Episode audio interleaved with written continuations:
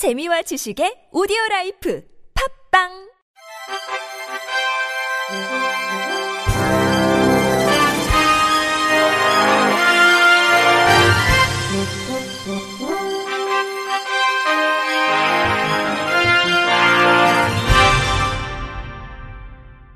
청취자 여러분 안녕하십니까? 2월 18일 금요일 KBIC에서 전해드리는 생활 뉴스입니다.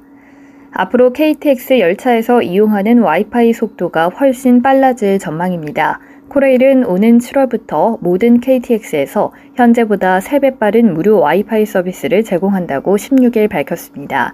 이번 무선 인터넷 속도 향상은 데이터를 와이파이로 더 빠르게 제공할 수 있는 load balancing 시스템 도입에 따른 것으로 코레일은 이동통신사와 협업해 6월까지 모든 KTX에 설치할 예정입니다.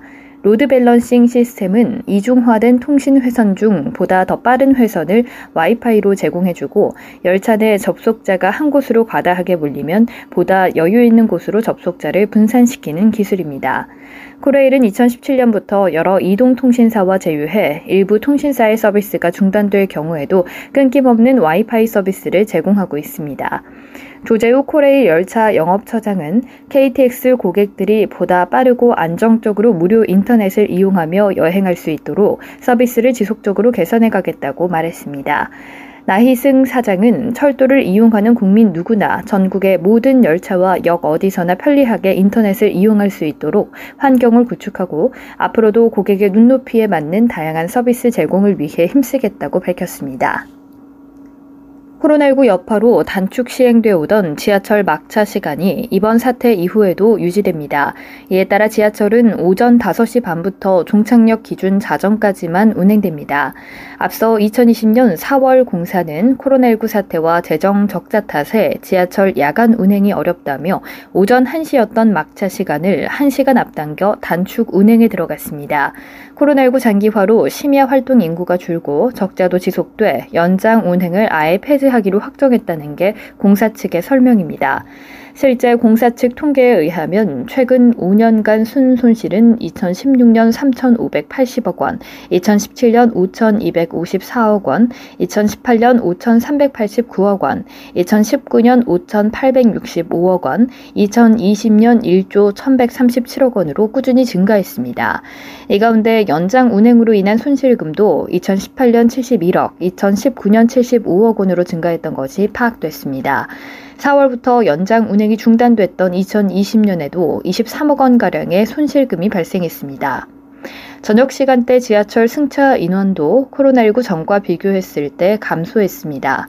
2019년에는 오후 9시 이후 일평균 승차 인원이 약 53만 2천 명이었는데 2021년에는 30만 1,000명으로 43.5% 감소했습니다. 코로나19 사태 이전인 2019년 당시 심야 이용 승객 비율은 전체의 0.3% 정도였습니다. 공사 관계자는 코로나19가 언제 종식될지 불투명한 상황에서 승객도 지속해서 감소하고 있다며 올해 중대재해처벌법도 발효되는 등 유지 보수 시간을 더 확보하고 지하철을 보다 안전하게 운행하고자 복합적인 요소를 고려한 끝에 현행 방침을 유지하기로 결정했다고 밝혔습니다.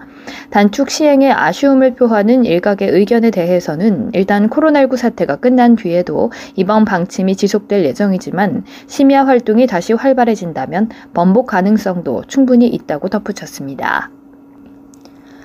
치킨과 햄버거, 피자 등 외식 물가가 무섭게 오르고 있는데요. 앞으로는 브랜드별 주요 외식 메뉴의 가격을 온라인으로 한눈에 비교할 수 있게 됩니다. 정부는 오는 23일부터 주요 외식 품목의 프랜차이즈별 가격과 등락률을 매주 온라인으로 공표하기로 했습니다. 외식 가격이 급등하는 것을 막기 위해 시장 감시 강화 차원입니다. 치킨과 떡볶이, 짜장면, 햄버거, 김밥, 피자, 삼겹살 등 12개 품목에 대해 프랜차이즈 음식점 상위 업체의 주요 메뉴 가격을 공개할 예정입니다. 기본적으로는 가맹점 수가 100개 이상인 프랜차이즈를 대상으로 하되 삼겹살처럼 가맹점이 많지 않은 품목은 가맹점이 100개가 안 되더라도 매출액을 토대로 가격을 공개할 상위 업체를 선정할 방침입니다. 외식 메뉴 가격은 한국농수산식품유통공사가 운영하는 더 외식과 농산물 유통정보 홈페이지에서 확인할 수 있습니다. 일주일에 세 번 운동하는 것이 기억력 향상에 도움이 된다는 연구 결과가 나왔습니다. 미국 피츠버그대 연구팀은 55세부터 85세 중년 2,750명을 대상으로 1985년, 2021년 사이 운동 수준과 주요 생활 사건을 기억하는 능력의 연관성을 비교했습니다. 연구는 36개의 연구를 메타 분석하는 식으로 진행됐습니다. 참가자들은 인지장애가 없었으며 자전거 타기, 걷기, 조깅과 같은 유산소 운동을 실행했습니다. 있습니다. 연구 결과 4개월 동안 일주일에 3번 정도 운동을 하는 사람들은 그렇지 않은 사람들보다 기억력이 더 좋은 것으로 나타났습니다. 특히 69살부터 85살보다 55살부터 68살의 사람들의 기억력이 더 많이 향상됐는데 이는 운동이 뇌로 가는 혈류를 증가시켜 나이가 들어감에 따라 뇌련이 죽는 것을 막고 기억 보존에 도움을 주기 때문으로 분석됩니다. 연구 저자 사라 아그자얀 박사는 이 연구는 규칙적인 운동이 기억 상실을 예방하는 데 도움이 된다는 사실을 입증했다며 다만 운동 강도에 따라 달라지는 변화는 추가 연구가 필요하다고 말했습니다. 이 연구는 커뮤니케이션 메디신에 최근 게재됐습니다. 실내 환경이 안 좋으면 아토피 피부염이나 천식, 알레르기 비염과 같은 환경성 질환에 걸리기 쉬운데요. 열악한 환경에 노출된 취약계층은 벽지 교체 등 환경 개선을 위한 정부 지원을 받을 수 있습니다. 환경부가 취약계층의 실내 환경 개선과 환경성 질환을 예방 관리할 수 있는 환경 보건 서비스 지원 사업을 추진합니다. 전문 인력이 저소득층이나 결손 가정, 장애인, 홀몸 노인 등 취약계층 가정에 직접 방문해 실내 오염도를 진단하고 관리 방안을 알려줍니다.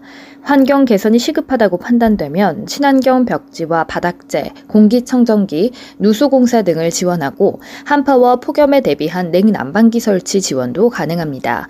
또 아토피 피부염과 같은 환경성 질환을 앓고 있는 어린이에게는 전문 병원 진료 서비스를 제공하고 국립공원에서 자연을 체험하고 환경성 질환 전문 의료인과 상담할 수 있는 국립공원 건강 나누리 캠프도 운영할 예정입니다. 끝으로 날씨입니다. 내일은 전국이 흐린 가운데 전남과 경남, 경북 남부 동해안에는 새벽부터 비나 눈이 조금 내리겠습니다. 내일 낮 최고 기온은 서울 3도 등 전국이 2도에서 9도로 오늘보다 2도에서 3도가량 낮겠습니다.